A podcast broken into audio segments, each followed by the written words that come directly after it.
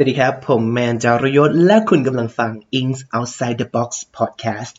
รายการที่จะพาทุกท่านไปเรียนรู้เรื่องราวภาษาอังกฤษจากชีวิตรอบตัว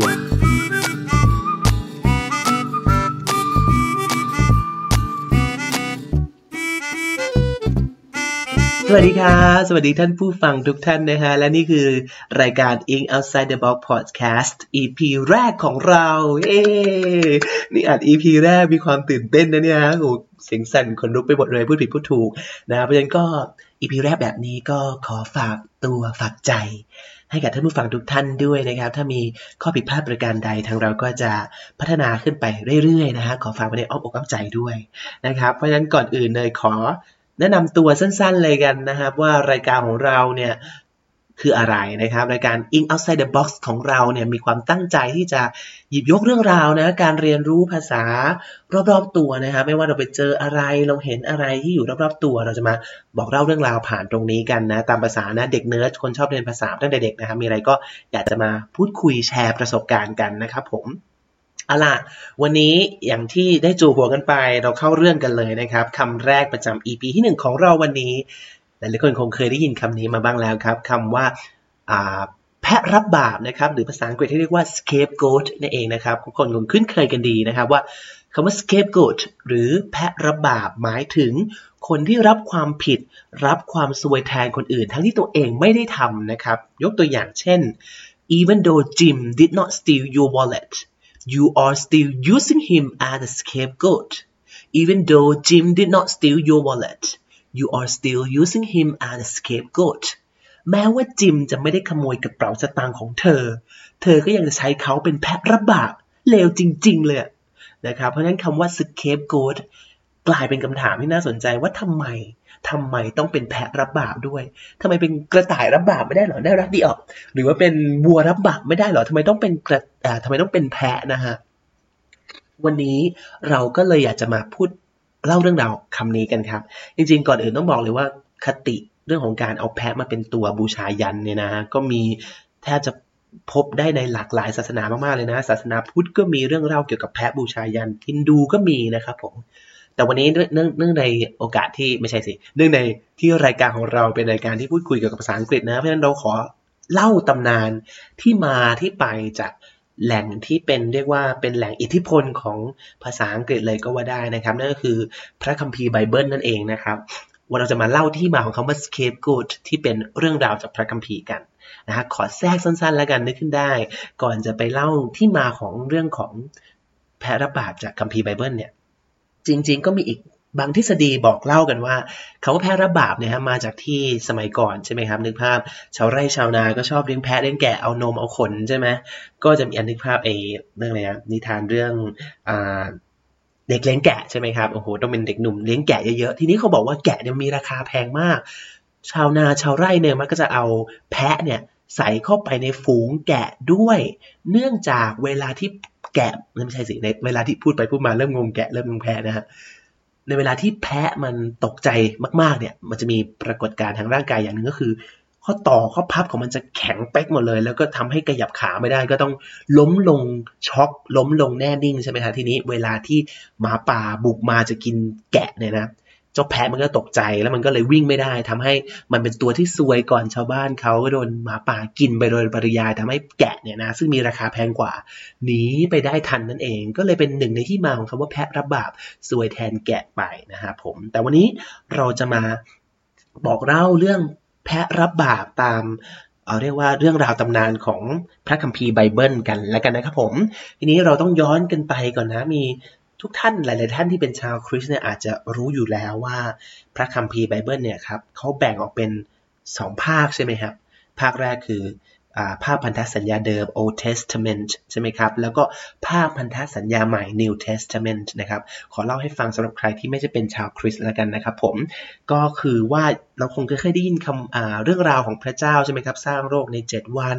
เสร็จแล้วสร้างเสร็จปุ๊บเริ่มมาจาก ไม่มีอะไรเลยใช่ไหมฮะโลกว่างเปล่าแล้วพระเจ้าก็บอกเลดแดบีไลท์จงมีแสงออกมาพลันก็เกิดแสงเกิดขึ้นอะไรอย่างนี้ใช่ไหมครับ แล้วก็เริ่มปั้นมนุษย์คนแรกชื่ออดัมปั้นเมียอดัมขึ้นมาคืออีฟเสร็จแล้วอดัมกับอีฟไปกินผลไม้ตกสวรรค์มาจนให้กำเนิดลูกวงวานต่างๆ มากเป็นชาวอิสราเอล หลายคนสุดท้ายมีน้ำท่วมโลกเรื่องราวต่างๆ แบบนั้นนะฮะเป็นเรื่องราวที่เกิดขึ้นในพระคัมภีร์ที่เรียกว่าพระคัมภีร์พันธสัญญาเดิม ส่วนเรื่องราวของพระเยซูที่เป็นผู้ไถ่บาป ที่พระเยซูโดนตรึงกางเขนอะไรอย่างนี้นะครับ จะอยู่ในภาคพันธสัญญาใหม่ New Testament นั่นเองนะครับผม ทีนี้ซอยย่อยไปอีกในแต่ละภาคนะฮะก็จะมีหนังสือซอยไปหลาย ๆ เล่มอีกนะครับผมอย่างในภาพพันธสัญญาเดิมอย่างเงี้ยฮะเรื่องราวที่เป็นเรื่องราวที่เป็น สร้างอดัมกับอีฟกำเนิดโลกเนี่ยนะครับ ผมเราจะเรียกว่า Genesis หรือหนังสือปฐมกาลเอง แต่ในเล่มที่มีเรื่องราวของ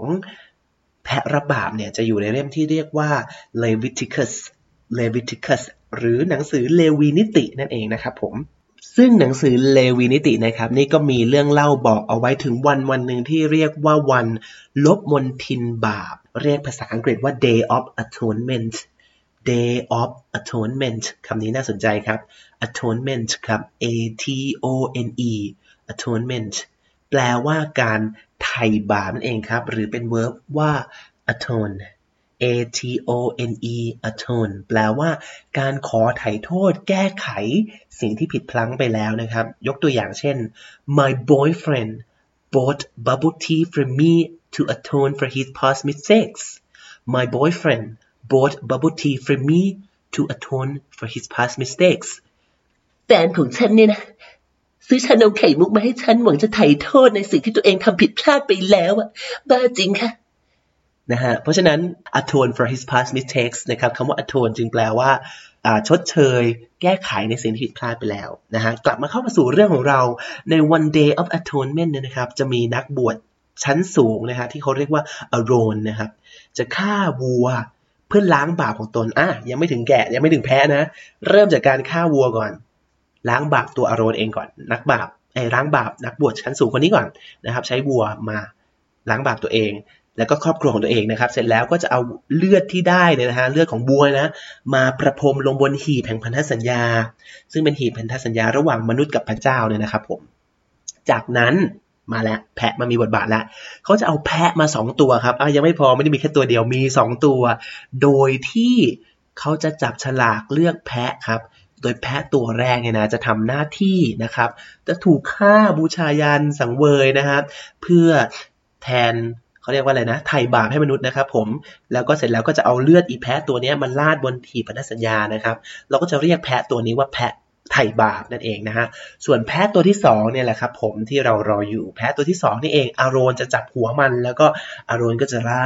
ความผิดบาปของมนุษย์เราลงไปความ ชั่วช้าสามานทั้งหลายลงไปในแพะนี้นะบาปของชาวอิสราเอลให้ลงไปตัวในแพะลงไปอยู่ในตัวแพะนะฮะเสร็จแล้วก็จะให้มีคนนำตัวอีแพะเนี่ยนะฮะออกไปจากหมู่บ้านแล้วก็ไปเดินป่าไกลไกลอย่าได้กลับมาอีกเลยนะครับ ก็เลยเป็นแพะตัวที่แบกบาปของคนเอาไว้นะฮะแล้วก็หายเข้าป่าไปอย่าได้กลับมาอีกเขาก็เลยเรียกแพะตัวนี้ว่าแพะรับบาป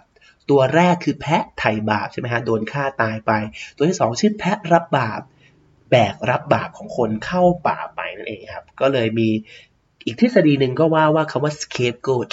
scapegoat ที่แปลว่าแพะรับบาป S C A P E G O A T นะครับผม ย่อมาจากคำว่า escape goat